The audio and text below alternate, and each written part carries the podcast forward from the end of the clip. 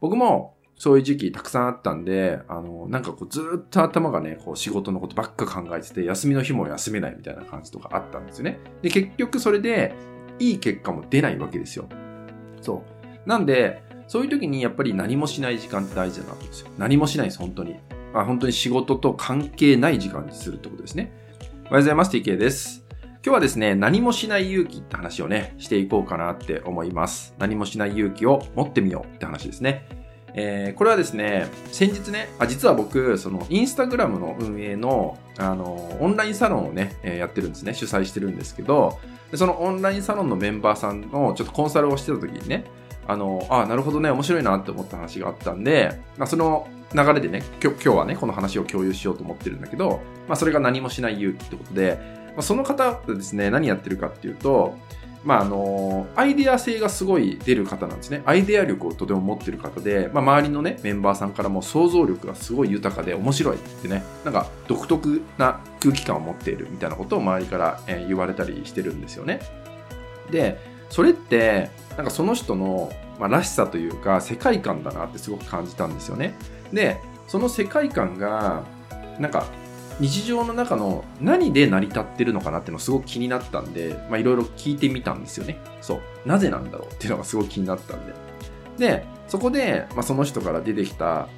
フレーズが何かっていうと、なんか、のんべんだらりって言ってたんですね。のんべんだらり。つまり、だらだら過ごすことがもう一日の中に、あるんだみたいな話だったんですね。そう。で、なんでダラダラ過ごすんですかみたいな。例えば、ずーっとこたつにこもっちゃう。その時間は何もしない。だから旦那さんにいろいろ言われるとかって言ってたんだけど、なぜその時間を過ごすの？なぜそれをするの？って、聞いてみたところ、だってこれをしないと、一回空っぽにしないとアイデアも何も出てこないじゃないですか、みたいな話があったんですね。で、面白いなと思って、確かにそうだなと思って。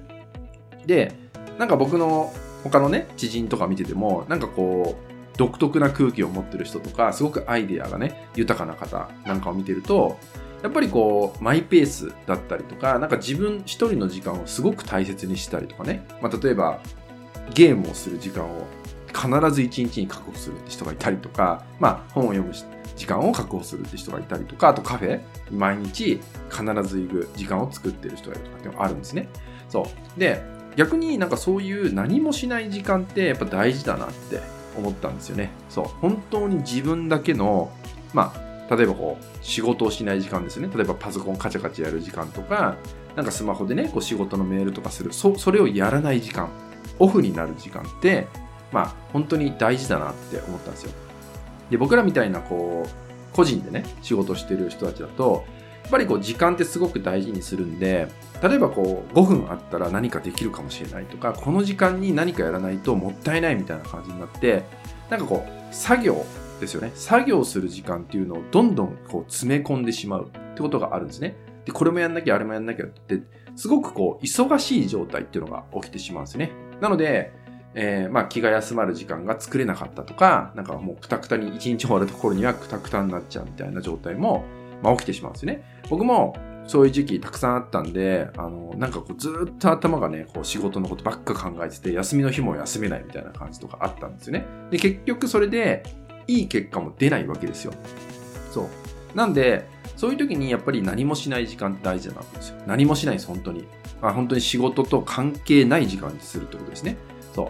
スマホを見ないとかもそうだし、パソコンを開かないとかもそうだし、簡単に言えば仕事のことを考えない時間ってことですね。だから何もしなくてもいいです。ダラダラしてもいいし、寝ててもいいわけ。そう。もちろん、そのゲームしたりとか、映画見たりとか、漫画読んだりとか、本を読んだりとかでもいいんですね。本当に仕事と関係ないことをする時間を、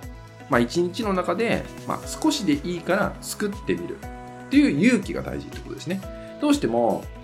毎日こう切り詰めてやってる人っていうのは、その隙間時間っていうのにすごく恐怖心っていうのを感じたんですよ。いや、そんなことしてじゃダメな気がする、自分ってダメになっちゃうと思うみたいな、なんか起きてもないんだけど、そこの恐怖っていうのがすごく感じてしまうんですね。だから何かをしちゃうんですよ。そう、何かをしちゃうので、もっともっと頭働かしていっぱいいっぱいになってしまうってこともあるんですね。本当に僕がそうだったんで、すごくわかるんですけど、なんで僕自身も必ず一日の中に本当に何もしない時間っていうのを作るようにしてます。なのであなたもですね、最初はなかなか慣れてない方はとても怖いかもしれない。その時間を作るの。